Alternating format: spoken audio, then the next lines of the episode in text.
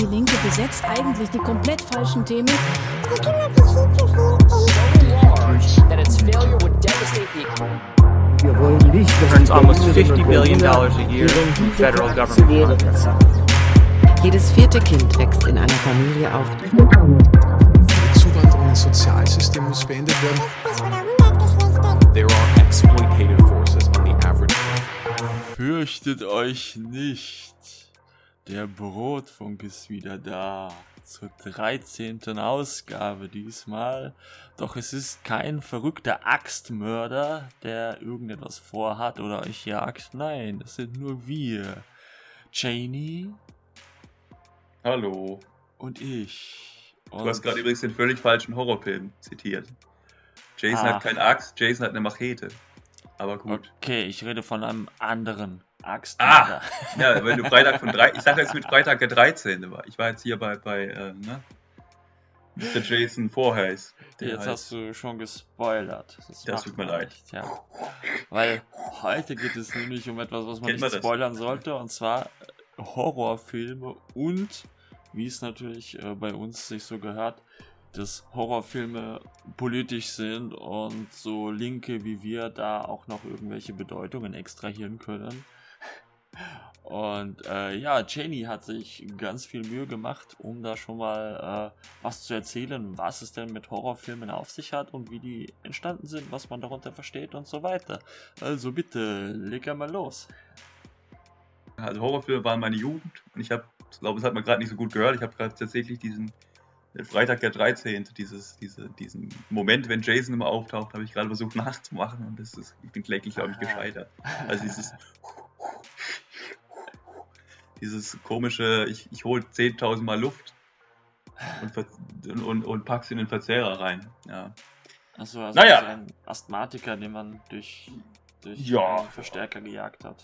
Ja, so, so in etwa. Ich, ich weiß gar nicht. Ich glaube, ich müsste mal. Es gibt eine, eine lus- lustige äh, Mini-Doku-Serie, wo genau über die Hintergründe von, von Freitag der 13 geredet wird.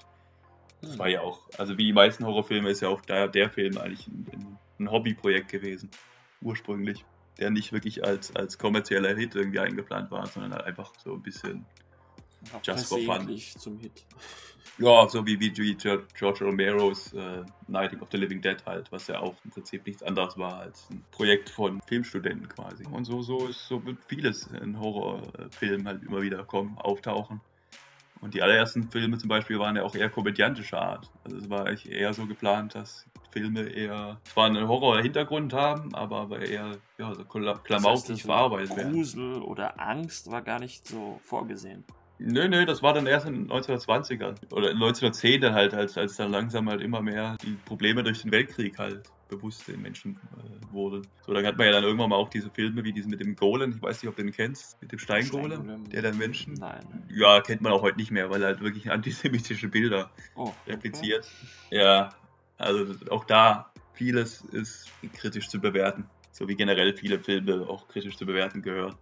Und da da bildet der Horrorfilmsektor keine Ausnahme, weil sie einfach die Gesellschaft widerspiegelt, wie sie gedacht haben zu gewissen Zeiten. Ja, gerade der Horrorfilm lebt halt von diesen, diesen Urängsten, also den, German Angst-Momenten, wie man ja auch so schön sagt, wenn, wenn man von Kriegs allgemein, Kriegsschauplätzen allgemein redet und dem verzerrten Bild einer Gesellschaft, wie man Das damit heißt- versucht umzugehen. Also durch Angst noch mehr die, die, äh, die Angst nehmen. So, dass man einfach nochmal, zum Beispiel Frankensteins Monster ist ja eigentlich im Prinzip auch nichts anderes als eine Karikatur von, von diktatoristischen, faschistischen Heißt das System. etwa, der Schrecken des Zuschauers äh, ist einfach eine, also ist aus dem Schrecken des Ersten Weltkrieges geboren?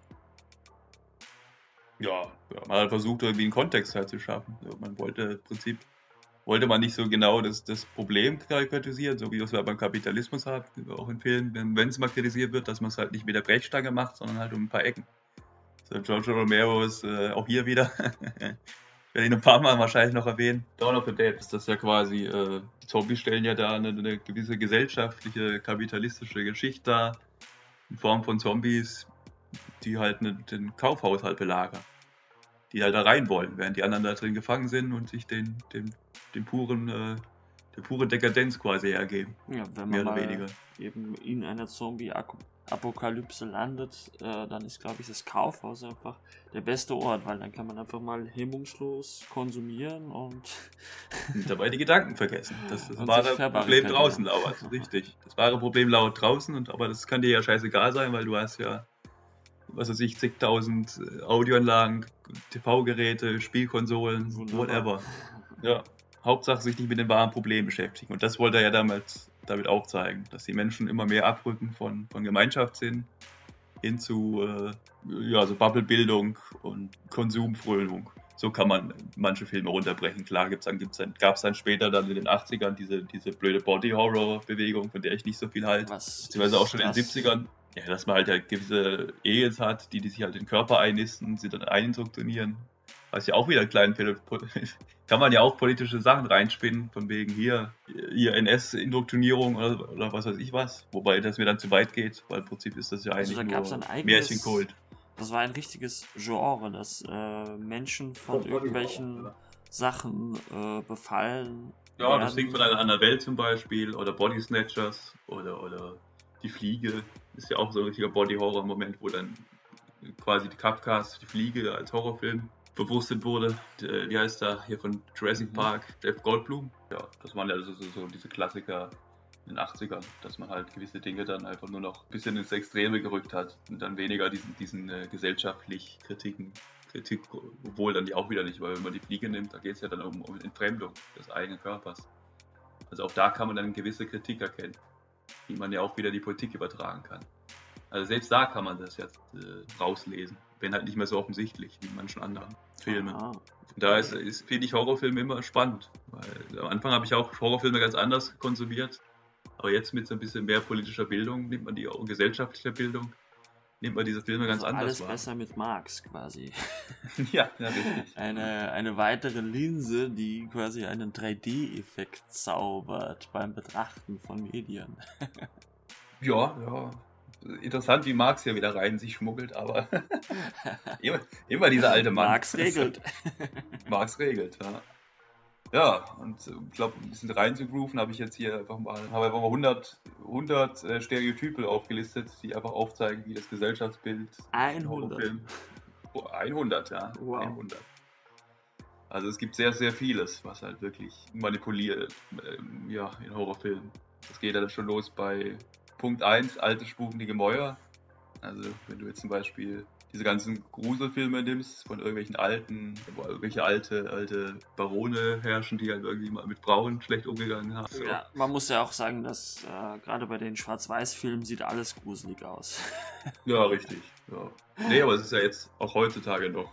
Das ist ja so diese, diese ganzen Grusel-Stories, die sind ja, die machen ja was mit Menschen. Es gibt ja tatsächlich wirkliche phänomenale Begebenheiten, wobei jetzt, weil ich auch nicht mit, mit, mit, äh, mit Rationalität äh, argumentieren kann, dass es tatsächlich Geister gibt oder so, aber es, es gibt ja durchaus, ich meine, es gibt einen ganzen Kult, der, der irgendwie Geistersensorik äh, liest, um halt rauszufinden, ob wirklich ein Geist herrscht und Geister dann auch ausgetrieben werden aus. Äh, ich meine, du kennst doch Paranormal Activity, oder? Ähm, ich weiß, dass es existiert, äh, gesehen habe ich es nicht. Ja, gut. Ja, das ist im Prinzip nichts anderes als äh, in der, Familie spinnt sich was zusammen, weil sie halt auch einfach schon wahrscheinlich viel Vergangenheit durch irgendwelche Trash-TV-Scheiße was aufgeschnappt haben und dann wird es halt in. Filmen so verwurstet, dass halt das einen wahren Kern hat und auch da wieder alte, alte Geister herrschen. Und ach, ein ziemlich uninteressant, für mich total uninteressantes Thema, weil es ja wirklich einfach nichts, nichts beiträgt, wie Erwin so schön sagen würde von Polytopia. Ne? trägt bei zu, zu irgendwas. So, weiter geht's. Frauen werden oft nur sexualisiert, in Kombination mit, es gibt klare Rollenbilder, was Punkt 4 wär, bei mir wäre, äh, was halt, Das ist jetzt Zeigt aber das ja. interessant. Mann wird stark dargestellt, Frau wird ängstlich dargestellt, aber Prinzipien bleiben dann, äh, die Frau, die bleibt dann den Prinzipien aber treu, wenn sie ängstlich ist und wird im Laufe des Films immer wieder stärker. Also Mhm. dieses quasi, dieses Emanzipieren erst im Laufe des Films, anstatt dass man dass es, dass es schon am Anfang an klar und bedächtig handelt oder halt nicht bedächtig, sondern halt auch mal mutig ist, äh, sich was traut. Aber leider ist immer dann der Mann immer da, wenn er lebt und sagt hier, nein, nein, ich gehe voraus und stirbt. das, ist so, das ist so der typische Horrorfilm-Moment ist das einfach. dieses Das heißt, dieses Endgirl, also quasi eben die Frau, die dann bis zum Ende Genau. überlebt ja. und am Anfang. Gibt's auch, gibt's auch lustigerweise im Film. Es gibt die Final Girls. im meisten Film. Wo ah, wirklich ja, nur stimmt, das Frauen. egal. Ja, das Final Girl heißt. Ja, und mit dem Sexualisierungsthema, das ist ja, ja, das ging schon in den 80ern vor allem dann nochmal verstärkter los. Oder auch schon, ja, durch diese Körperbewegung, freie Körperbewegung. Hat es ja seinen Anfang eigentlich begangen, schon sogar schon. Die Frau äh, schon sexualisiert dargestellt wurde, aber halt nicht, nicht, äh, nicht in einem positiven Sinne, sondern halt wirklich, dass es halt sehr runtergedampft wurde auf, ja, Sexualisierung halt. Ne? Was soll man dazu noch sagen? Ja. nicht viel. Das ist genauso wie wenn du halt immer wieder diese wiederkehrende rassistische Elemente drin hast, wo halt der erste Mensch, der stirbt, der meistens immer schwarz ist. Ja. Das ist ja auch keine Seltenheit, leider. Wo mittlerweile dann das ja Gott sei Dank nur noch als Parodie hinhalten muss, wo, ich, wo es dann auch richtig dann eingegliedert wird. Und mittlerweile haben wir dann auch äh, zum Glück äh, auch Horrorfilme von schwarzen Regisseuren, was wahrscheinlich einfach wirklich auch der, damals der Zeit geschuldet war oder einfach dem, dem kapitalistischen Bild, dass generell keine, nicht viele Regisseure schwarz waren. Ja, machen wir weiter. Dann haben wir hier den, den, den Pick, Pick Nummer 5, den ängstlichen Nerd. Dann haben wir sechstens Geld macht nachlässig, also sprich Geld äh, im Sinne von, ja, es wären auch hier zum Beispiel, ich meine, äh, Old Max Scrooge haben wir ja auch ein paar Mal, wurde auch in, in Filmen oft verwurschtelt, was eher so in die Horrorfilmrichtung ging. Also weißt du, wer Old Max Scrooge ist? Also hier die, die Geschichte von, Ja, sicher, der, der knausrige, äh, die Verkörperung der, der Knausrigkeit oder auch der ultimative Schwabe. ja, ich hätte jetzt Dagobert Duck genommen, aber gut. Genau, der ja. ist ja auch. ja, Dagobert Duck. Eben. Wahrscheinlich ist Dagobert Duck auch irgendwie, hat bestimmt auch sch sch schwäbische Vorfahren oder so. Wer weiß. Weil es existiert ja auch die Welt bei den DuckTales. Ne? Entenhausen ist ja auch nur ein Fleck. Ein kleiner. Aber Mhm, gut, das, ja. das, das, das geht jetzt zu weit. So. Äh, ja. Dann haben wir solche Sachen wie gute, gut aussehende Charaktere, die aber immer wieder aussehen. Also man hat ein klares, auch hier wieder ein Framing, dass das Böse immer hässlich ist und das Gute ist immer gut aussehen. Das hast du aber auch in so vielen anderen Filmen. Das will ich jetzt nicht nur auf Horrorfilme äh, runterbrechen, aber es muss es halt trotzdem erwähnen. Dann hat man halt oft eine dünne Story, die halt voller Logiklöcher ist. Du hast dann halt dann, die dann halt mit, mit Gore-Elementen oder absurden Todanteil äh, gedeckelt werden, damit also Style over Substance nennt man das ja Mhm. auch. äh, Das muss so sein. Also, äh, das ist. Also das ist wirklich so ein, ein Element, das gezielt auch verwendet wird. Wo, wo, also das heißt, lassen die Regisseure gezielt äh, solche Lücken. Ja, es gibt ja Trash-Horror-Filme. Ich meine, Hm. Trash- Trash-Horror ist ja ein Genre in, in sich mittlerweile. So, Das ist, früher hat man, hat man das nicht. Da hat man äh, ganz klar gesagt, okay, eine Story darf, kei- darf nicht zu, zu äh, ausgeklügelt sein, außer vielleicht bei Shining. So, da gibt es ja dann noch mehrere Elemente, aber ansonsten waren die Horrorfilme eigentlich ziemlich recht runtergedammt auf das Nötigste. Was halt Michael Myers, der, der ist halt, der wurde halt gemobbt und jetzt, jetzt äh, rächt er sich. Punkt. So. Mhm. Klar hast du da auch noch ein bisschen mehr, aber, aber ja, es spielt jetzt keine große, es gibt jetzt keine große Charakterzeichnung oder sonst was. Also wenn, dann habe ich die irgendwie verpasst. Bei, bei äh, Halloween zum Beispiel. Das, das ist auch kein Film, den ich mag. Wird man vielleicht merken. So wie ich schon drüber rede. Dann, nächster ist äh, zum Beispiel, dass es herrschen keine Gruppendynamiken in dem Film und wenn dann nur immer nur peripher. Also kommunistisch wird im Horrorfilm nicht gehandelt. Also im Prinzip ist da jeder, es ist schon sehr kapitalistisch, wenn man dann einfach sagt, so ja, sind gewissen Endcats. Moment müssen wir zusammenhängen, halt, genau, man muss zusammenhalten, aber dann im Prinzip, naja, jetzt trennen wir uns doch, so aus welchen Gründen, auch immer. Es gibt meistens gar keine Gründe. Meine Generator fällt aus, ja gut, da können doch alle dann im Prinzip mitgehen. Aber da gibt es immer einen, der meint, nein, nein, ich kümmere mich drum. Kümmert ihr euch lieber um, um äh, was weiß Wir ich, das sollten uns trennen. Richtig. Du gehst Nee, da nee, lang, du meist- gehst da lang. Meistens, nee, meistens sind sie, haben sie am Haus verschanzt, aber dann geht irgendwie immer ein blöder Generator aus oder sowas. Ja. Und dann heißt, sagt immer einer, ja, ich bin ganz tough und ich, haltet euch mal zurück.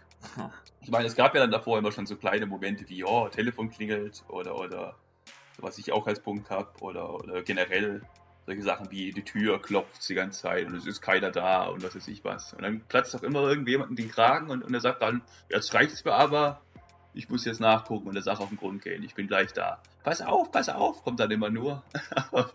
Im Prinzip ist es denen scheißegal. Hauptsache, sie haben ihre eigene Haut gerettet.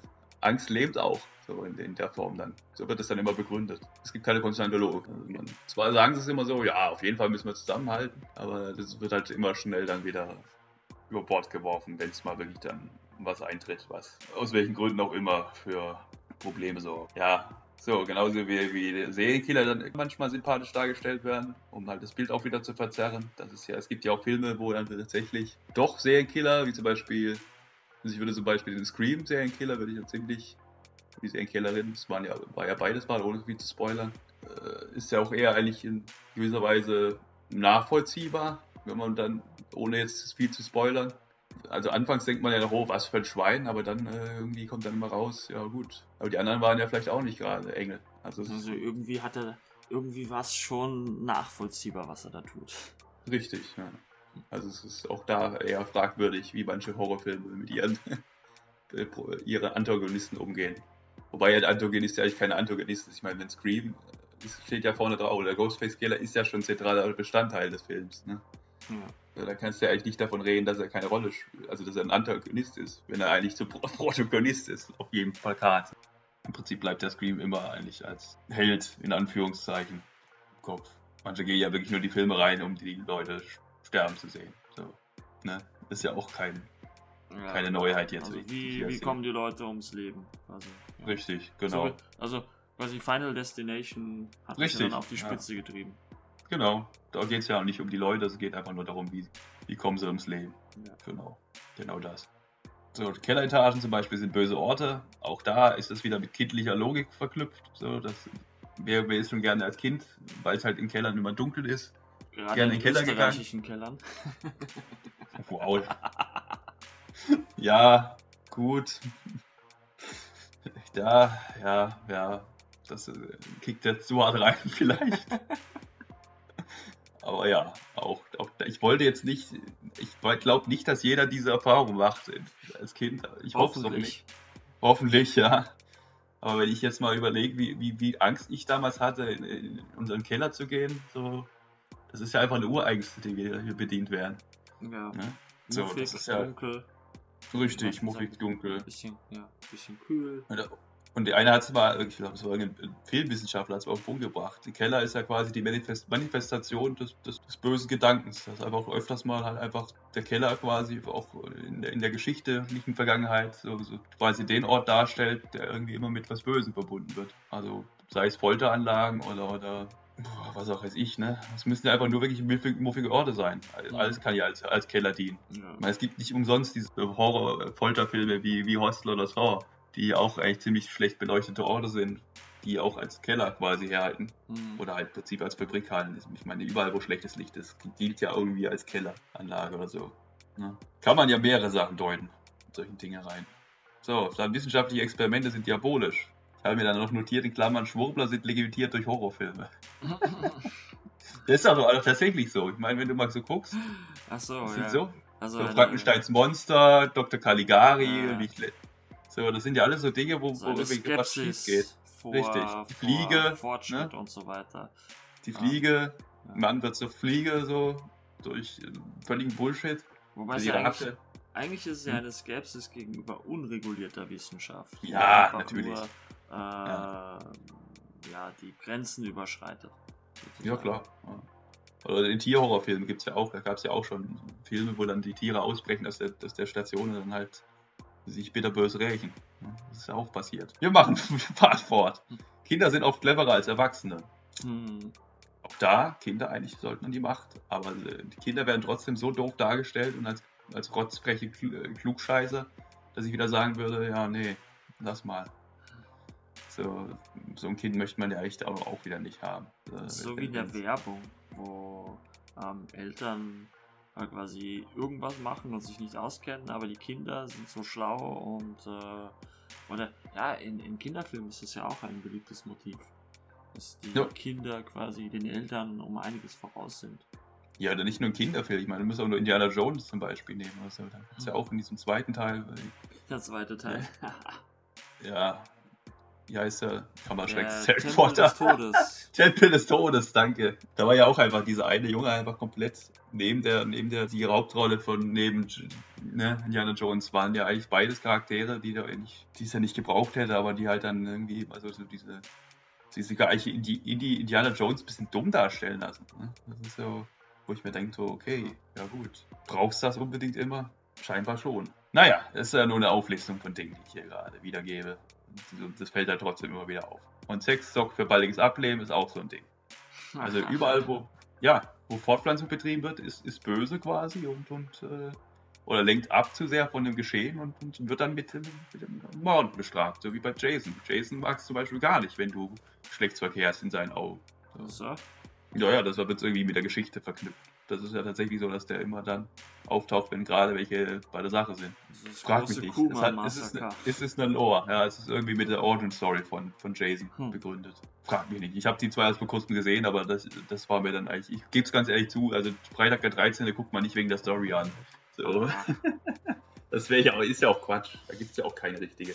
Es gibt halt nur so gewisse Sachen, wo du halt dann merkst, okay, wenn du es aus heutiger Sicht betrachtest, wurde damals schon gesellschaftlich schon, schon was dargestellt. So. Das hat schon so was Konservatives an sich, wenn Sex immer für irgendwas. Also wirklich jeder, jeder Horrorfilm, der Sex hat, stirbt meistens. Das, das kann doch irgendwas Also der. Horrorfilm oder der Mensch? Der Mensch. Ha.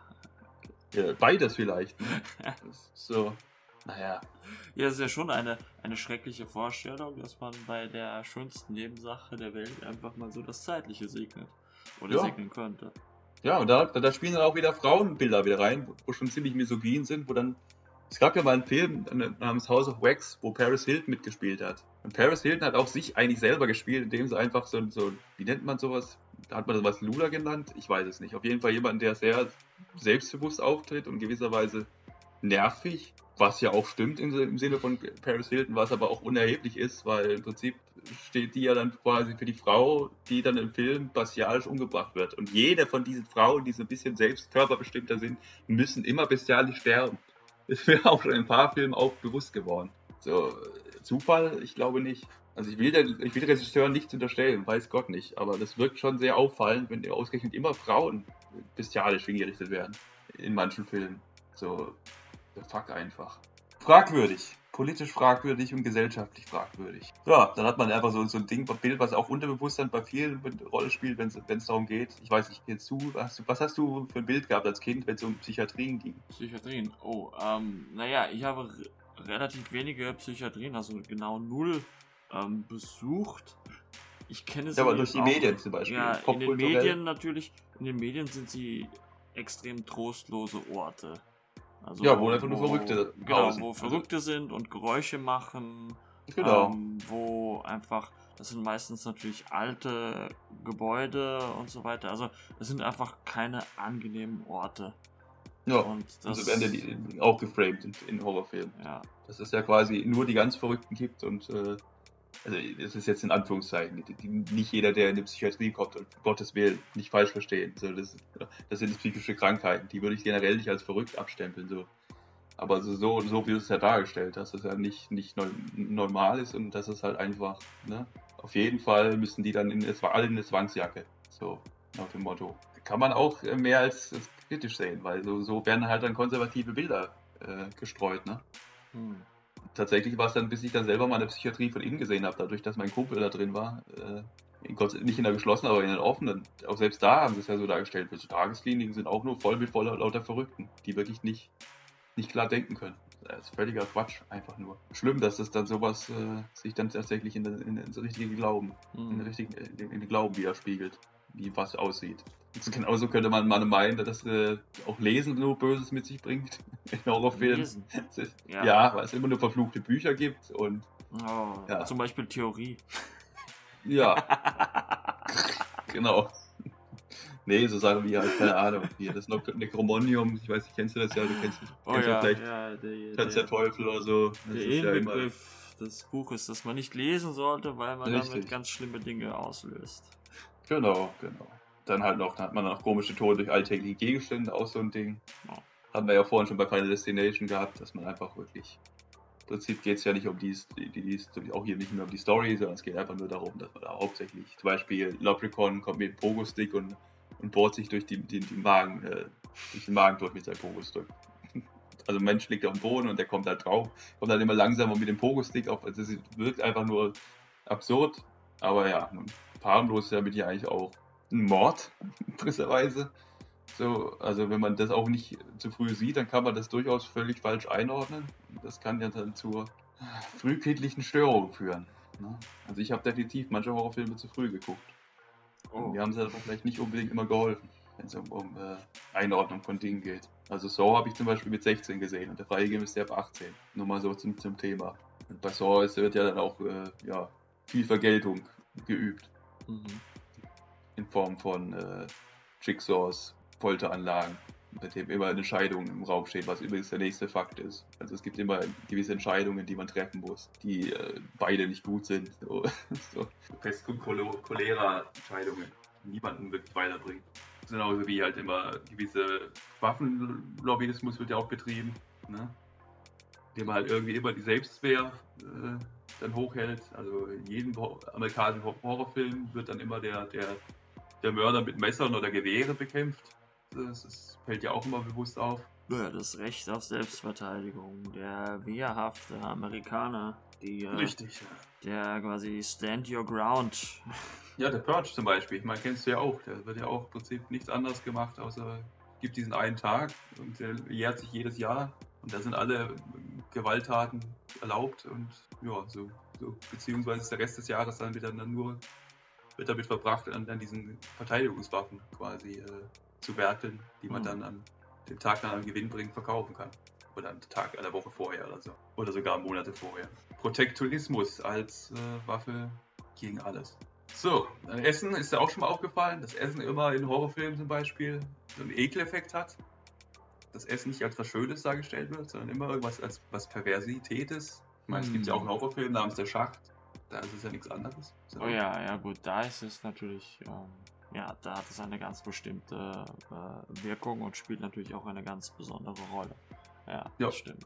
Oder generell auch, wenn du zum Beispiel Kannibalenfilme nimmst oder so. Die Kannibalen essen ja nicht nur immer nur, nur Menschenfleisch in den Filmen, sondern die zerlegen ja auch manchmal so Tiere einfach und, und dann siehst du dann auch einfach, wie die äh, an den letzten Knochen noch nagen und Ja, Gedärme und so weiter, ja. Genau. Horrorfilme, genau, einfach auch Zombies zum Beispiel. Zombies sind ja auch, machen ja auch nichts anderes außer Essen. So, ne? Ja, Es ist halt die Gedärme der Menschen. So, so enge Räume haben wir dann, dann haben wir noch die, die böse Tiere, die böse sind, weil sie sich an Menschen rächen wollen, was ja based ist. so. Dann sind immer Dialoge in Horrorfilmen geschliffen. Das muss man dann tatsächlich zugutehalten, dass viele Dialoge in Horrorfilmen äh, oft äh, ja, so überzeichnet entweder sind oder halt so humoristisch, dass man tatsächlich noch, äh, was, äh, wenn es um Kommunikation mit, äh, geht, mitnehmen kann. So Smalltalk oder so. das nennt ich man die glaube, ich habe sogar oft ich habe so, ja, ich habe sogar so oft äh, solche Dialoge schon mal irgendwie mehr oder weniger in, in, in, im Talk irgendwo eingebaut. Aha. Aber nicht jetzt nicht im werde oder mit, so. mit Nee, nee, nee, nee, Horrorfilm-Dialogen. Nee, ich meine mein, Alltag auf Partys oder so. Da kannst Ach du so. das schon manchmal einbauen. So. Das ist halt wirklich, die, die, die sind wirklich sehr humoristisch. Viele Horrorfilme haben so. einen, einen guten Sinn für Humor. So, hey Schätzchen, Weil- also ich hätte eine Hütte in den Bergen. Wow, da merkt man aber, wie wenig Horrorfilme du kennst. Das ist echt erschreckend. Gott, ja. Also ich glaube, ich glaube, dir sollte man vielleicht mal ein Jahr lang nur Horrorkur unterziehen, dass du mal ein paar Sachen kennenlernst. Nein, nein, ich sage dann einfach, und wie, was sagst du zum dritten Kapitel von Eroberung des Brots? Bist du da mit Kropotkin einer Meinung oder denkst du eher bin ich schon weggelaufen. Ich bin, ich, bin schon, ich ähm, bin schon an der Bar. Ich bin schon gar nicht mehr da. So, also wenn, wenn du da versuchst, irgendwie Eindruck zu schicken, ich bin da schon weg. So, da bin ich wirklich Ah. schon über alle Berge. So. Wow. okay. ähm, ja, da gibt es halt auch so spe- spezielle, die will ich jetzt auch runterbrechen, da habe ich ein paar davon aufgezählt. Ich meine, du kennst ja diese Kamerashots, diese gewissen, dass man immer irgendwie den, zum Beispiel die Kamera auf dem Boden platziert, äh, um halt eine gewisse, äh, wenn jetzt zum Beispiel Chucky irgendwie rumkrabbelt oder so und, und er ist auf der Jagd nach, den, nach seinen Opfern, dann, dann wird er immer gezeigt, oh, guck mal, da wuselt einer rum. So. Mhm. Oder, oder zum Beispiel, da gibt es ja auch diese Szenen mit, mit, wo eine eine Treppe runtersteigt und dann kommt halt Chucky mit, dem, mit, der, mit der Klinge und schneidet erstmal die Sehnen durch. Ist auch übrigens ein Stereotyp überhaupt. Das ist so viel passiert, Film danach passiert. habe ich immer wieder beobachten können, dass immer wieder diese eine dumme Szene kommt, wo jemand ja, ein Messer in, in, ins Fleisch schneidet, also ins Beinfleisch, sodass derjenige dann erstmal nicht mehr laufen kann und dann erst so sich sein Schicksal hingeben Ah, muss. Okay. Ja, ja, das ist so langweilig. So, dann gibt es noch das Schrei- und Erdrücken-Klischee, also auch hier wieder jemand wird verfolgt und so, kriegt sich in Ecke und muss dann halt seinen eigenen Schrei mehrere Minuten lang unterdrücken, kennt man auch. Feuer killt nicht Klischee, Kugeln töten nicht Klischee, spricht für sich. Ne? Du kannst nichts be bekämpfen, was irgendwie Übermensch darstellt oder, oder ein Übermonster. Ja, die Machtlosigkeit einfach. Richtig, ja. Wird dann immer speziell nochmal dadurch klar gemacht. Spiegel sind gruselige Phänomene von dämonischen Wesen. Auch da gibt es jede Menge Filme, wo der Spiegel, es gibt ja sogar einen Film, da ist Mirrors, äh, wo dann, äh, ja, so Dämonen sich in Spiegeln einnisten und nicht, die dann sich dein, deiner, deines, deiner, deines Wesens annehmen und dann sogar äh, so weit sorgen können, dass sie dann Objekte, die dann, ich glaube, ich spoiler jetzt einfach mal. Es gibt eine Szene, wo halt eine Dame in der Badewanne liegt und deren Spiegelwesen, so sind die halt, das sind halt Dämonen, die, die spiegeln sich halt logischerweise im Spiegel und äh, wenn dann in der Nähe ein Messer liegt, dann sorgt das halt dafür, dass dieses Wesen auf das Messer greifen kann. In der Spiegelwelt schneidet sie sich halt die Kehle durch. Ja, Das, äh, ganz normale ja. Aktion. ganz normale Aktion, Frau verblutet in der Badewanne Kennt man. und von durchgeschnittener Pulsader. So, Mhm. Äh, Kehlenschnitt halt, nicht Pulsader, was sage ich. Ja, ja, solche Filme gibt es auch zuhauf. So, dann äh, längst Verstorbene manifestieren sich, das ist ja auch das, was ich meine damit. Ich habe mich, glaube wiederholt. Verstecken ist nie gut. Ja, früher oder später kommt er immer auf den Trichter. So. Ich, ich kenne keinen Horrorfilm, wo irgendwas durch eine Versteckung von irgendwas gelöst wurde. Logischerweise. Hm, Das, das Ehe-Krise-Klischee, ich weiß nicht, wie ke- kennst du das Bild von, von Horrorfilmen? Puh. Es gibt, Ah. es gibt immer irgendein, es gibt manche Filme, wo dann irgendwie ein Horror, also so ein Ehepaar gezeigt wird. Ich glaube, Motel zum Beispiel ist eins. Da kriselt es dann immer so und ja, im Prinzip sorgt es dann immer dafür, für Spannungen, dass man da quasi so, wenn man das einen Dreh- und Angelpunkt hat. Und das sorgt dann halt dann für, für am Schluss dann immer für Happy End-Situationen. Solo-Menschen leben kürzer, vor allem wenn sie Nerds sind. Habe ich da dazu auch aufgeschrieben. Verdammt. Ja, keine Chance für uns. Ah. Wir sterben. Wir sterben jämmerlich. Franchises ewig strecken, um absurd viel Geld zu generieren. Ich meine, wie viele Teile gibt es von, von Jason? Richtig, acht. Wie viele Teile gibt es von Nightmare, von, äh, Nightmare, also hier Freddy Krüger? Auch acht oder neun. Dann Halloween. Alien, sieben. Halloween, sechs oder so. Final Destination auch sechs. Ja, erklärt sich von selbst. Sechs Shows en masse, um schlüpfrig, aber FSK 16 zu bleiben. Erklärt sich von selbst. Ne? Ich meine, wie- müsste in der Box äh, Office charten. Da darf es ja dann nicht zu schlüpfrig werden. Das Bein wird angeritzt, das habe ich schon gesagt. Auto springt nicht an, Klischee. Mhm. Das ist auch so ein typisches Ding. Richtig, genau. Kann man, kann man dann beliebig kombinieren mit Waldszenario oder gepflanzendes Gemäuer, wenn es gerade darum geht, dass man das Geister einfach wieder verfolgen und man muss gerade Genau, dringend weg. Auto Äh, steht im Keller eines verlassenen Gemäuers in der Nacht und springt nicht an. Wo steht denn dein Auto? Im Keller? Okay, interessant. Also ich weiß nicht, ob man das vielleicht nicht eher Garage nennt, aber Kellergarage. Kellergarage. Kennt man okay. doch. Ja, das, das kennt man tatsächlich. Ja, ja dann, äh, ja gut, das habe ich auch vorhin schon gebracht. Der Generator, das Generator-Klischee. Strom ist weg, ich muss allein zum Generator. So, mysteriöse Wahrsager und Skurrilitätenkabinett lehnen. Kennt man auch. Needful Things. Dann hier, wie heißt der andere Film? Äh, Wir. Oder halt, ja, wo Filme, wo dann irgendwelche Hasenpfoten oder so verkauft werden. Der Finner zum Beispiel, ja auch. Ne? Finner, wo der, wo der eine dann auch von einem verhext wird und dann immer dünner wird. Solche Dinge sind gemeint. Ja, danach noch der Fernseher, das Radio oder andere mediale Geräte springen wie vom Geistert an, Klischee. Wie das Telefon klingelt, hat man ja auch vorhin auch schon. Ja, Nebel bringt Unheil, was auch völliger Quatsch ist, weil Nebel bringt eigentlich nie Unheil, sondern Sonne. Aber gut, Horrorfilme haben ihre eigene Logik. das muss so sein, ne? Na, und dann frage ich dich mal, wie werden Polizisten gesehen in Horrorfilmen? Polizisten sind eigentlich, äh, sollten sie Hilfe darstellen, also der Frontenhelfer, aber sie entweder reagieren sie nicht oder wenn sie reagieren, dann äh, erwischt es sie selbst. Also, Genau. Polizisten sterben bei Ermittlungen oder Polizeikontrollen, Klischee. Habe ich mir auch geschrieben. Also immer wenn zum Beispiel bei Shining, nee, ich glaube, da war es der Butler, da passt es nicht, aber es gibt halt trotzdem Filme, wo halt dann Polizei auftaucht und dann sagt, ja, was ist denn hier los? Ich habe gehört, hier wurde ein, äh, ne, irgendwas gemeldet, ein Mord gemeldet und dann kommt der Serienkiller und murkst ihn einfach hinterrücks ab. Also Ja. Polizisten werden eher dümmer dargestellt. Um die Story dann nochmal klarzustellen. Oh, guck mal, nicht mal die, die oberste Instanz hat eine Chance gegen Serienkiller. So, Kamera fegt wieder Wind auf, ein zu, Klischee. Kennt man, ich sag nur Tanz der Teufel oder es gibt sogar einen japanischen Horrorfilm, wo es tatsächlich auch um diesen Wind geht, der einfach Mord Leute mordet. Ja, es ist ein Wind, der Leute mordet. ja, frag mich nicht warum. Na, besser Wind kommt als einfach auf Und Darmwind. alle sind, alle sind kopflos. Ja, der Wind, Wind windet einfach mal komplett durch, haut einfach mal komplette äh, Dings weg von dem Bus, die, die ganze Abdeckung und alle Köpfe. Ah, den kenne ich sogar. Tech heißt der, nee, nicht Tech. Wie heißt der? Irgendwas mit T. Äh, Oh Gott. ist so das, wo diese ganzen Schüler heißt, sterben, oder? Ja, Tech heißt Ja. er doch tatsächlich. Wir fahren fort. Musik ist aufgebaut wie eine Achterbahnkomposition. Ne? Kennt man auch. Im Prinzip versucht man Musik ja immer als Stilmittel auch einzubringen. Um dann gleich äh, einen Jumpscare zum Beispiel anzukündigen oder halt auch nicht, indem man halt extra so platziert die Musik, dass sie unheilvolle Momente darstellt, die dann wieder sich auflösen. In, in, also die Anspannung löst sich auf und ha, zack, bumm, Jumpscare. Oh ja, Jumpscares. Oh. Ja, das ist das Nervigste überhaupt. Tatsächlich hat man ja nicht Angst wegen dem Jumpscare, sondern Jumpscare, man hat ja, erschreckt sich ja eher wegen der Musik, die dann laut, also so geht's mir immer. Die Musik halt laut aufdreht. Dann hat man halt ein schnelles Bild und das war's. Schneller Schnitt und das macht halt kurz Buchs, äh, Buchs in der Hose, nee, macht halt, ne. Ah, Schlaf führt zum Tod, hat man dann. Ey, was führt nicht zum Tod?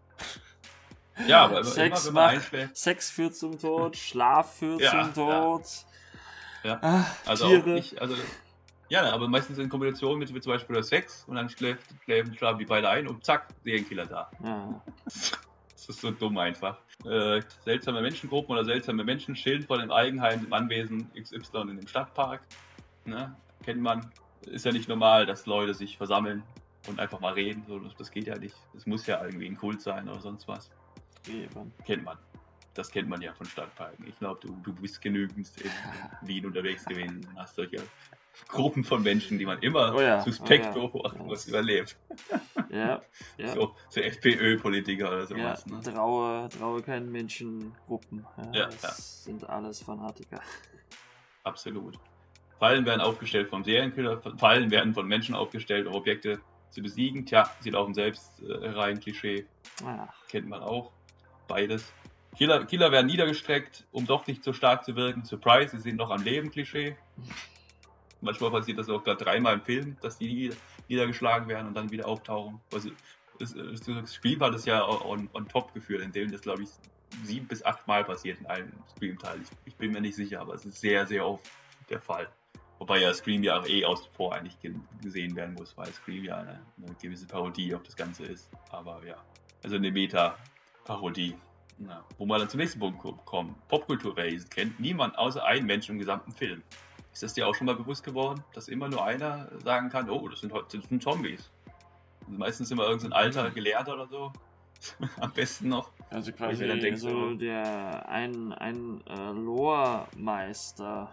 Richtig, ja. Das ist richtig, richtig nervig. Das hast du aber hauptsächlich bei älteren Filmen gehabt. Mittlerweile ist man sich dem ja mehr bewusst geworden, Ja. dass es einfach lächerlich ist. Mittlerweile wissen So auch Zombies alle, als Popkultur zu verleugnen. Ja, richtig. So, was haben wir noch?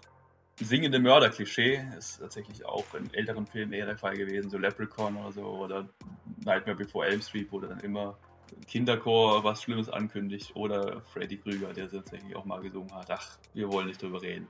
So. Äh, Das Horrorwesen wird nur von einer Person wahrgenommen und keiner glaubt dieser Person ewig. Klischee, ja, kennt man. ja, ja, die Skepsis. Richtig. Dumme Wandtattoo-Sprüche, Dialoge aller, wenn wir uns aufgeben, haben wir schon verloren. Oder unsere Freundschaft kann nicht gebrochen werden. Klischee. Der One-Liner-Shit. Schluck Schrot, Schrotflinte wird abgefeuert. Das ist eine spaltende Angelegenheit vor dem finalen Axthieb. Steht auch für sich, glaube ich. Ja, Folklorewesen sind die Killer in Filmen. Also äh, vor allem äh, im asiatischen Raum hat man ja sowas wie The Ring oder The, The Grudge, Mhm. was ja alles auf, auf einem gewissen Mythos beruht, was äh, per Mundpropaganda oder halt in Geschichten davor schon zirkuliert wurde. Dann äh, Kehlen werden hinten durchgeschnitten. Klassiker, habe ich ja vorhin schon erwähnt. Ist immer, immer gern gesehen.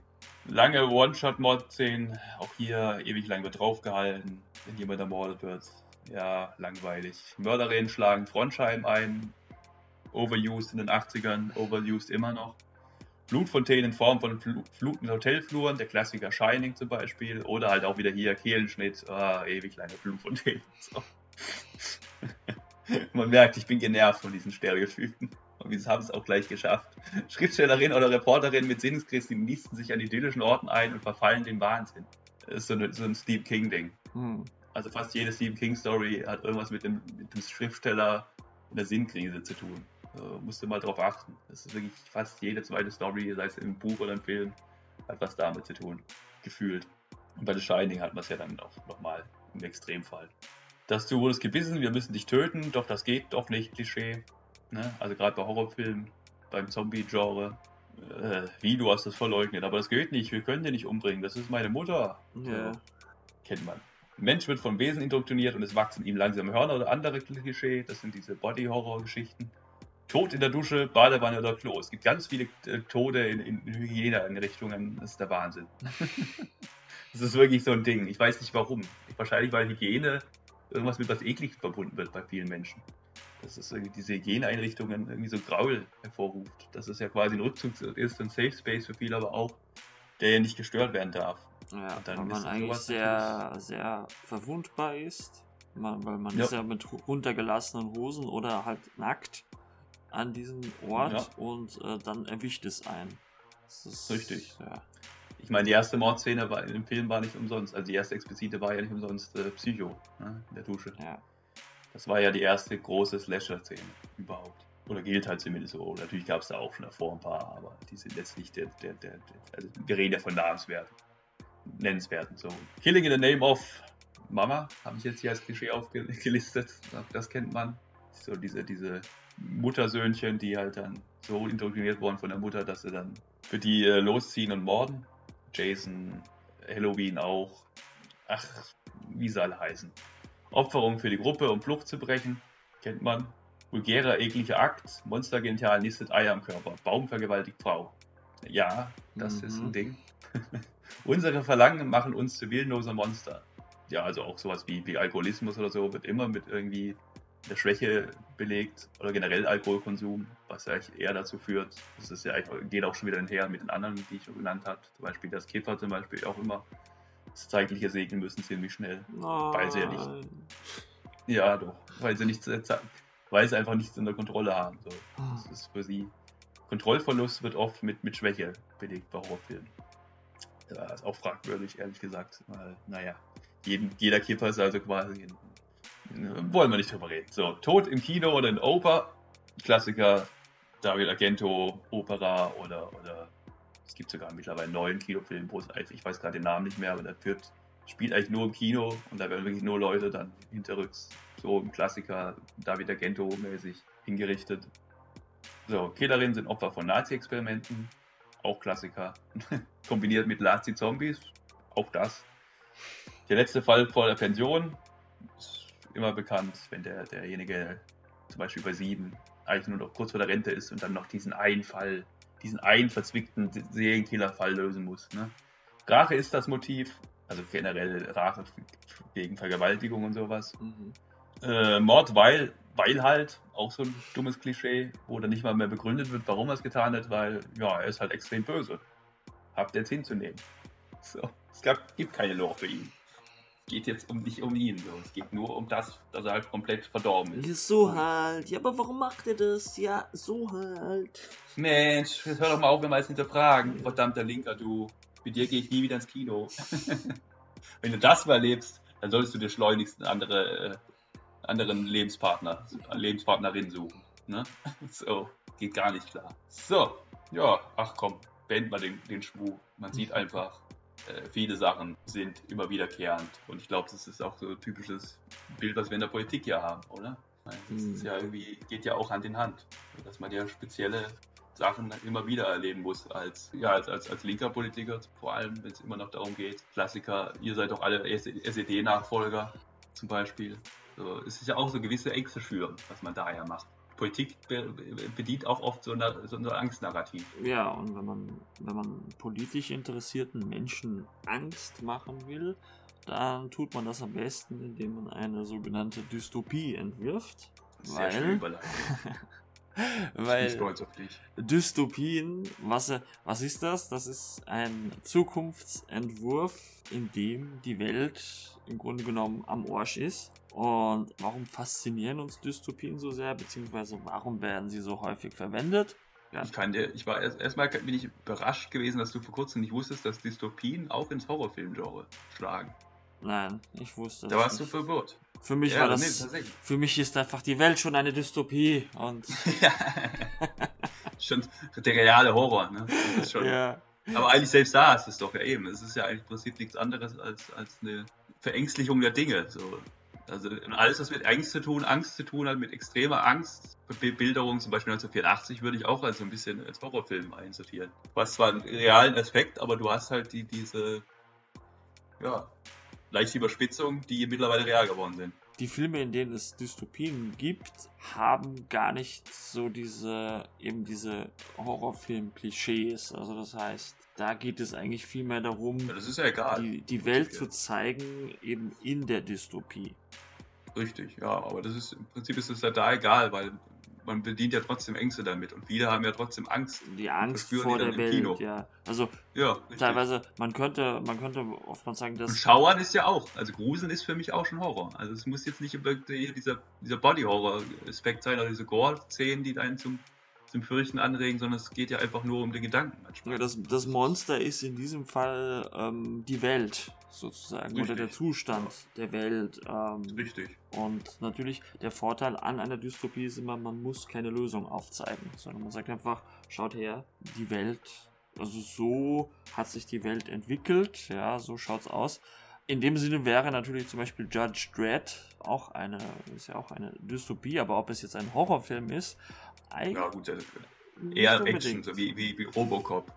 Ja, oder. Aber da, da, das ist eher Science Fiction dann schon Ja. wieder. Da macht man schon wieder Ein eine wenig, Unterscheidung. ja. Wobei ich auch zum Beispiel Ehen ist ja auch wieder ein Horrorfilm, wo ich mir auch denke, so ja gut, aber es geht ja eigentlich. Es ist auch dystopisch, weil Wayland Yutani Ja. ist äh, sehr, äh, ist eine sehr fragwürdige Organisation, ja. Eben, ja, da geht es ja dann auch um, um, um ohne jetzt zu viel zu spoilern. auch okay, Eigentlich kann man spoilern. Der Film ist von 1900, wie alt? 1974. Jetzt, also wenn ihr den Film noch nicht gesehen habt, Alien, dann, also der Ursprungsfilm behandelt ja auch einfach diese, diese, äh, da haben sie einen eingeschleusten Androiden an Bord. Und der manipuliert ja auch dann die Menschen dort. Also das Ja. kann man dann ja auch wieder in den politischen Kontext rücken und sagen, hier, guck mal, äh, der Feind lauert unter euch. So. Und das ist dann schon dystopisch, ja. Weil du ja dann quasi ja, die Menschmaschine hast, die halt sich zwar menschlich benimmt, aber halt äh, fernab davon ist, äh, irgendwie rational handeln, zu handeln oder halt nur aus seiner Agenda handelt. Ja, Oder so wie halt programmiert wurde. eben. Und ein relativ junges Serienformat, ähm, was eben immer wieder neue Dystopien entwirft, indem es ähm, ja schon bekannte Technologien oder äh, eventuelle Neuerungen in der Geschichte aufgreift und uns zeigt, was passieren könnte, wenn man es, also wenn man sehr pessimistisch ist, ist eben Black Mirror. Und im Zuge der Vorbereitung habe ich mir dazu eine ähm, Folge von Black Mirror noch einmal angeschaut. Und zwar die Folge 15 Million Merits. Und in dieser Folge geht es eben darum, ganz grob gesagt, dass Menschen auf den ganzen Tag auf Fahrrädern sitzen, um Strom zu erzeugen.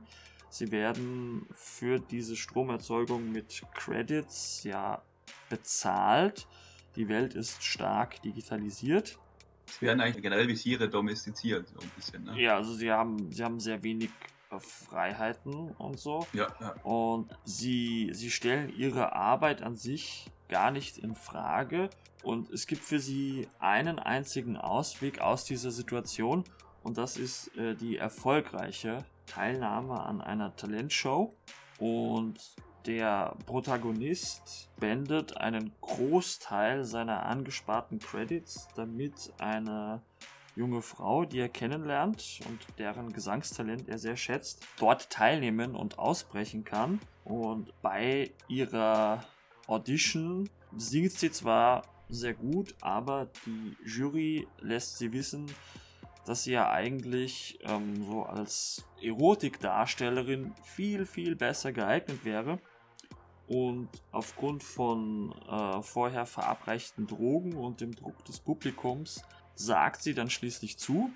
Deswegen ist der Horroraspekt des ganzen, Ja, der ganzen Folge, ne? Da, falls jemand fragen soll, ja, aber es klingt aber nicht so nach Horror. Äh, wenn du jemanden unter Drogen setzt, dann hast du schon ein gewisses Horrorelement bedient. ja, also es ist halt ein sehr, sehr natürlich Verlust der eigenen Körperlichkeit. sehr, so. sehr ernüchternder Moment auch. Ja, und ähm, der Protagonist ist daraufhin so sehr schockiert, dass er wieder anfängt, sich selbst auszubeuten und er ähm, strampelt quasi brav, bis er erneut die notwendigen Credits zusammen hat und ebenfalls an dieser Audition teilnimmt. Und was er dann macht, ist aber mit einer Glasscherbe, die er hineingeschmuggelt hat, ähm, quasi droht er mehr oder weniger sich selbst in der Sendung umzubringen und man gibt ihm die Gelegenheit, einmal so richtig schön seine Kritik am ganzen System zu äußern, Mhm. was er dann auch tut. Und dann sagt man ihm, "Oh, also das war jetzt so echt und so ernst und vom Herzen, möchtest du nicht deine Kritik regelmäßig in einer ja, Fernsehsendung äußern? Das ist so gut er, einfach. er sagt zu und dann ist eben Ah. das, was natürlich das, ähm, was man dann erkennt, ist, er wird zum Teil des Systems. Also ist quasi die, Ja, und unterwandert. Scherbe- Ja. Das System unterwandert Ja. ihn. Ja. die Scherbe wandert in eine Schatulle, die, die wird dann zu, einem Requi zu einer Requisite, die er jedes Mal für seine Aufnahme verwendet.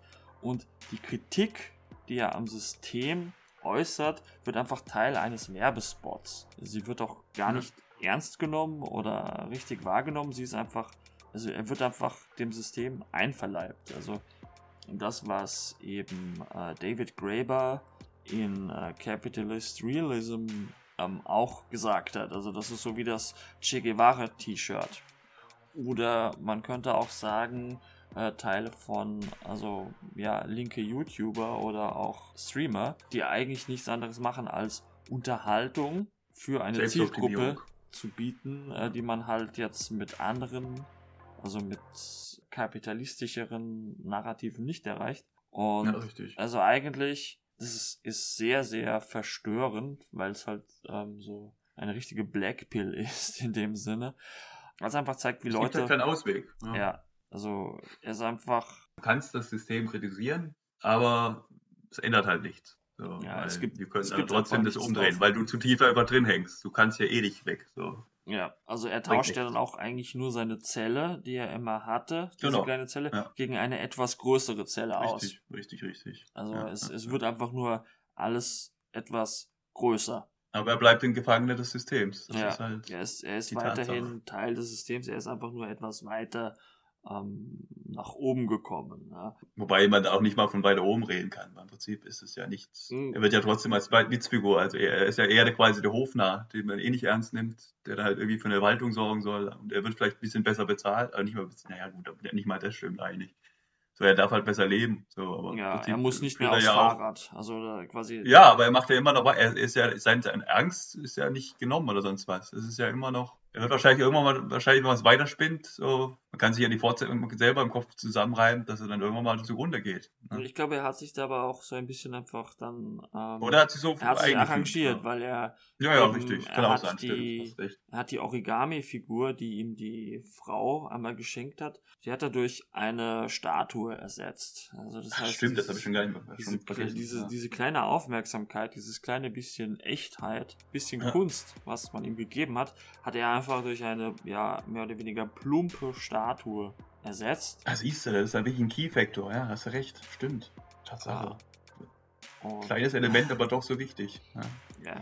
in der Endbetrachtung. Und eigentlich gibt es sogar, also es gibt dort sogar Klassen, ja, also ähm, weil nämlich die Reinigungskräfte sind die unterste Klasse, die sind, Mhm. also die werden selbst von den äh, Radlern, ja, unterjocht, das sind auch allesamt ähm, übergewichtige Menschen, das heißt, die, die werden in der Unterhaltung, äh, werden die abgeknallt, also das heißt in Ego-Shootern, die die Radler Mhm. in ihrer Freizeit oder beim Radeln auch spielen, werden äh, diese ja. Reinigungskräfte abgeknallt und sogar verstümmelt. Und dann gibt es natürlich auch noch ähm, für die Radler solche Unterhaltungsprogramme, wo dann übergewichtige Menschen irgendwie mit äh, Sachen beworfen werden.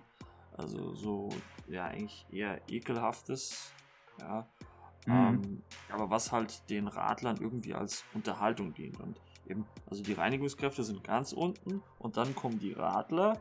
Und Aber das kann man ja, ich wollte es kurz einzuordnen nochmal, weil es nicht so stehen zu lassen. Ich glaube, die Gedanken sollte man kurz nochmal äh, sacken lassen. Also man muss sich ja mal vorstellen, wirklich, äh, es ist ja nichts anderes als äh, dieses Tra- Trash-TV, was andere gerade gucken. ja, Oder immer noch geguckt wird zuhauf, ne? Es ist wie die DSTS, es ist wie, äh, boah, noch schlimmere Sachen wie äh, mitten im Leben oder so. Das sind diese, diese, diese, wo Hartz-IV-Familien quasi bloßgestellt werden.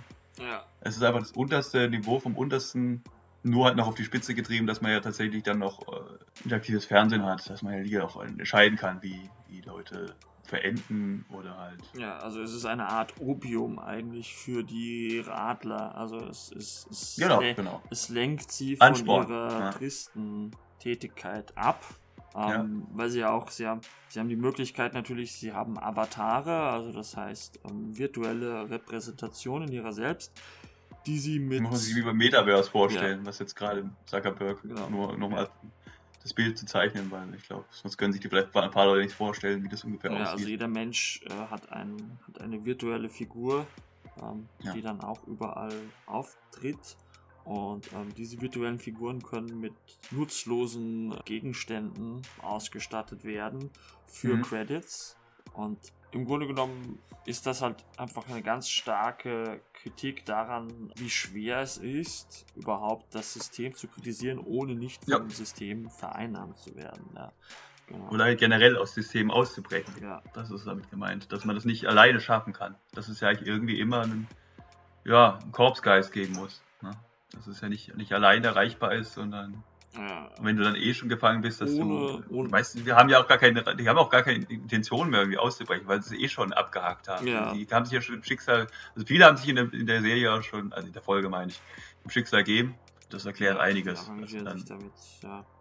viele haben ja bestimmt auch Spaß. Das ist ja auch das. Also man sieht Ja. halt so nur diese, diese Extrembeispiele, die sich halt komplett unglücklich fühlen, aber es sind ja durchaus welche dabei, die sich unterhalten fühlen mit der Art und Weise, wie sie jeden Tag äh, leben. Was ja auch eine gute Konsumkritik ist, weil es, im Prinzip ist es ja genau das. Wir haben ja immer nur eine Anzahl an Leute, so die 1%, die sich halt dann politisch engagieren und wirklich was ändern wollen und nicht den Status quo behalten wollen. Ja, und die Radler im Grunde genommen, ähm, selbst wenn sie aufsteigen, also die meisten werden ja dann einfach zu äh, Pornostars oder Richtig, sie ja. dürfen eben, ähm, sie werden zu Entertainern für andere Radler, wenn sie es schaffen.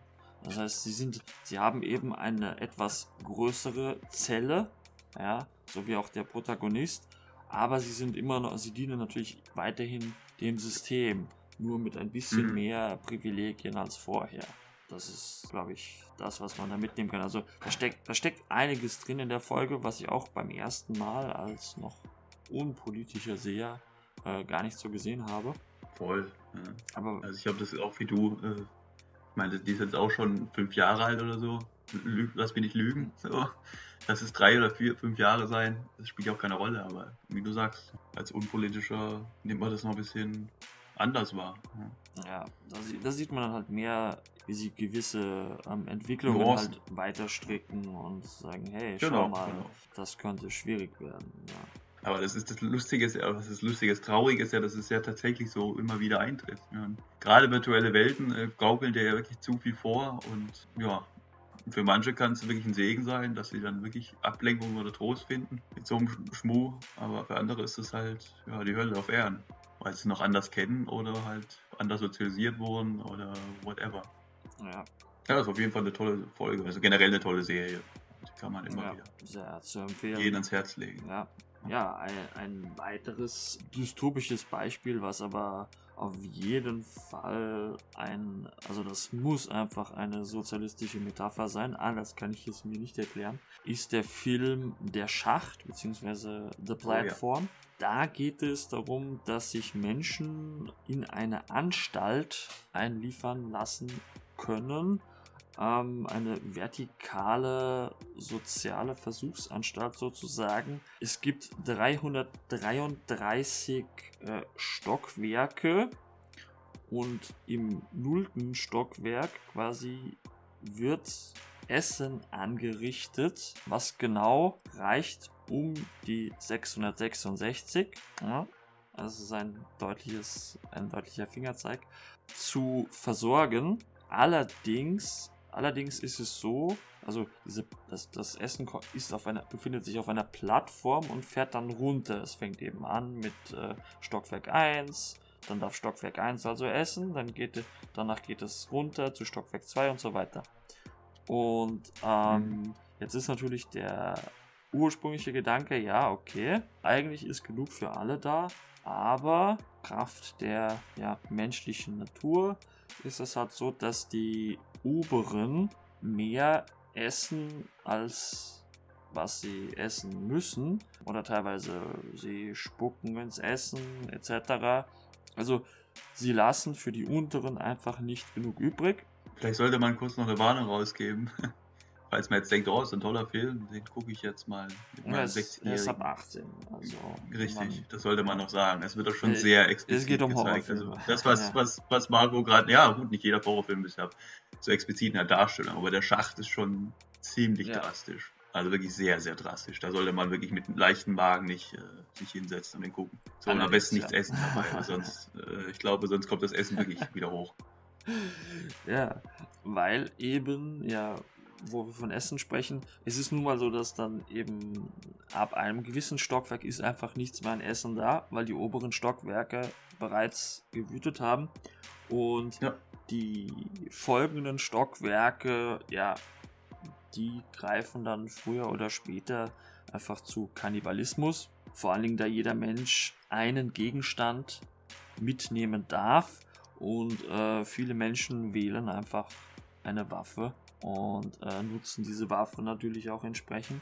Und ähm, der Film folgt eben einem Protagonisten, der im Laufe des Films natürlich immer stärker abstumpft und ähm, dessen ja, Zellengenossen im Laufe des Films dann auch ja, versterben. Und eine Zellengenossin von ihm spricht eben an, dass hey, wenn wir solidarisch wären, könnten wir das ja schaffen eigentlich. Und dieser Gedanke von Solidarität wird von den Leuten aber sehr kritisch gesehen, also weil die Unteren sagen immer, ja, warum sollen sich die Oberen denn um uns kümmern? Also warum sollten wir das in Frage stellen? Und die Unteren sagen ein, einfach, ja, halt die Fresse, weil wir kriegen eh nichts. Ja, für uns zu wenig. Also einfach die Schwierigkeit, solidarisch zu sein, ist, ist ganz, ganz, ähm, wird dort Ja, ganz, ganz durch die- deutlich durch- gezeigt. Eindeutige Spaltung wird halt betrieben. Ja, ja, also die Menschen haben eigentlich keinen Grund zu kooperieren. Ja, es wäre vernünftiger, wenn sie es täten, aber ähm, sie tun es leider nicht. Und ähm, am Ende, also ich fand es sehr interessant, weil ähm, der, der, der letzte Zellengenosse, den dann der Protagonist hat, Achtung, Spoiler. äh, ja, der quasi verbündet sich mit ihm in dem Bestreben, die Leitung auf, äh, auf die unglaublichen Zustände aufmerksam zu machen. Und, und sie wollen, sie wollen dann wirklich, also sie stellen sich auf die Plattform und bleiben auf der Plattform und wollen dafür sorgen, dass die Leute eben, also dass die Nahrung gerecht verteilt wird, was leider dann dazu führt, dass sie auch zu Gewalt greifen müssen, weil äh, Leute, die schon hungern oder einfach vollkommen verwahrlost sind, sich nicht so einfach überzeugen lassen.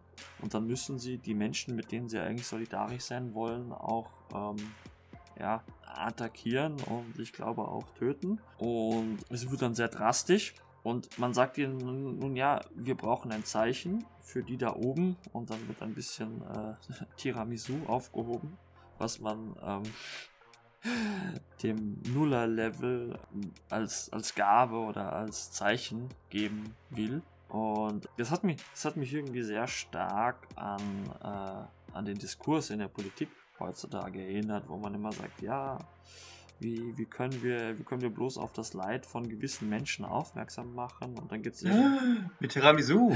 Jetzt haben wir's. ja, Endlich. Die Lösung. Die war immer zum Greifen nah. ja, also im Grunde genommen, sie, sie verteidigen dann eigentlich so ein Stück Ah. Nee, schon, Tiramisu ja. gegen die wilden Horden. Ja. Ja. Und es gibt Leute, die beschweren sich über die ganzen Plotholes in dem Film, aber eigentlich geht es ja gar nicht darum. Also in Nee, dem Film sind natürlich extrem viele Dinge jetzt nicht unbedingt logisch, aber der Film ist einfach eine, eine riesige Ansammlung von ähm, Metaphern. Analogie. Ja. Ja. Analogie von, von äh, wie die Gesellschaften funktionieren. Ja, also einfach, Kapitalismus. dass Hierarchie halt nicht based ist, zum Beispiel. Richtig. Also ganz ziemlich drunter gedammt. Aber das wollte man ja damit auch bezwecken. Man wollte jetzt auch nicht unbedingt in sich logische Story haben. Ja, Äh, aber da gibt es andere Filme, die das machen. eben ein, ein unpolitischer Zuschauer, der denkt sich, was ist denn das? Was ist denn das für eine dumme Idee? Hä? Was ist das? Da ist eine Plattform und hä? Warum? Ja? Also, das ist ja das, was man, wenn man jetzt nicht politisch. Ich vor zehn Jahren Ja. wahrscheinlich. was, was soll das überhaupt, ja? Und, aber wenn man, wenn man eben so politisch aufgeladen und aufgeklärt ist wie wir, Ja. ja, dann, dann, dann merkt man, hey, das ist eine Analogie. Ja, ja stimmt. Das ist so eigentlich so wie heutzutage. Wie wir, die Ja. wir eben dem globalen Süden alles Mögliche wegfressen und wegkonsumieren und denen bleibt nichts anderes. Also so wie wir eben teilweise die, die Teller verunstalten und das Essen und so weiter. Und die dritte Welt äh, bekommt dann unseren Elektroschrott, den sie auseinander. Ja, nur dass es halt noch eine. Nummer weitergeht. Dass sie halt dann tatsächlich dann auch sagen, ja, wenn, es, wenn, wenn alle Stricke reißen, dann gibt es nur noch die, die, äh, der Weg zum Kannibalismus. So, Ja, in der Verzweiflung. ja, also wo der Das Mensch sich dann über sich selber eigentlich herfällt und komplett Ja, verroht. komplette, komplette Verrohung Ja. einsetzt, genau. wie das man, wie man so schön sagte, Sozialismus oder Barbarei. Ja, Ja, also, ja, ja, ja. Doch. Und nein, Schon. das, das ist kein falsches Dilemma. ja, ja. Schöne Netflix-Eigenproduktion auf jeden Fall, muss man sagen. Also da haben sie wirklich, hab ich, hätte ich nicht gedacht, dass Netflix sowas äh, hin. Ja, also manchmal, Zaubert. manchmal macht Netflix auch gute Filme. Ja, ja. selten, aber ab und an taucht da drum eine Perle auf. Die, wenn sie gerade so politisch ist wie dieser Film, umso besser. Ja, also das heißt, äh, wenn ihr, wenn ihr da draußen Netflix and Chill betreiben wollt mit eurem Date und, äh, und euer Date hat auch überhaupt nichts gegen politische Filme und einen relativ starken Magen, ähm, dann ist das, glaube ich, äh, ganz gut, oder? Ja, es geht auf jeden Fall weiter als, und es wird auch besser dargestellt als bei Snowpiercer, was ja auch eine ähnliche Thematik hat mit den, Zügen. Ja, Snowpiercer ist halt Auch enorm on the nose. richtig, absolut. So viel zu Snowpiercer. Ich will auch mehr nicht zu Snowpiercer sagen. Ist, nee. da hat man eher noch größere Logiklücken. Also ganz ehrlich. Also wenn man da bei Schacht schon Probleme hat, dann viel Spaß mit, mit Snowpiercer. Äh, so viel dazu. Ja, letztendlich, was bleibt uns zu sagen über das Thema Horror, politisch, jawohl, Horror und Politik? Die Politik ist ein Horror und äh, ja, wir, wir befinden uns in einer Dystopie, aber im Gegensatz zu, zu den Filmen glauben wir noch immer daran, dass man diese Dystopie in eine Utopie verwandeln kann, weil ansonsten würden wir Ja. das alles nicht machen. Und da ist auch schon die Krux von Horrorfilmen begraben. Oft wird einfach keine Lösung gezeigt, keine richtige. So, ich meine, was ist die, die, die Lösung von Horrorfilmen? So, man überlebt, Survival of the Fittest, das ist irgendwie nicht äh, das, was, äh, was wir letztendlich behalten sollen. Klar, auch da gibt es wieder Ausnahmen. Ich meine, der Schacht oder, oder Black Mirror sind gute Beispiele, die vielleicht zumindest, ja, gut, die bieten auch keine wirklichen Lösungen, aber man sieht zumindest äh, nicht so ganz komische, kosch, unkoschere Enden wie, ja, ich, ich muss einfach nur überleben oder, oder den Albtraum überstehen. Naja, du weißt, was, glaube ich, gemeint ist damit. Es gibt, wir wollen, dass mehr als nur das Final Girl überlebt.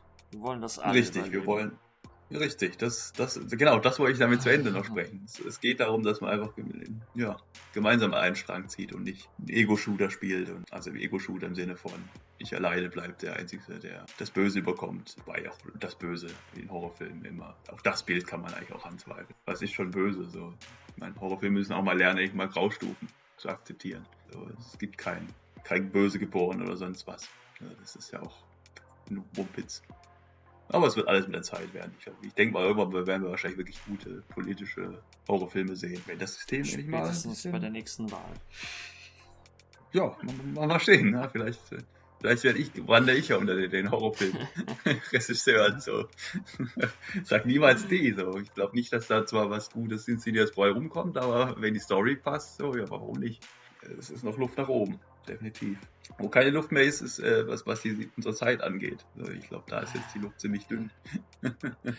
ja. Halt, äh, Wunderbar. Das war jetzt auch schon wieder von uns. Wir sind nächste Woche wieder dabei, äh, wenn es wieder heißt Brotfunk. Servus! Servus!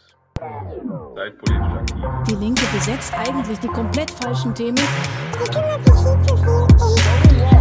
That its failure would devastate the economy earns almost $50 billion a year from federal government contracts. Jedes vierte Kind wächst in einer Familie auf. Die Zuwanderung ins Sozialsystem muss beendet werden. There are exploitative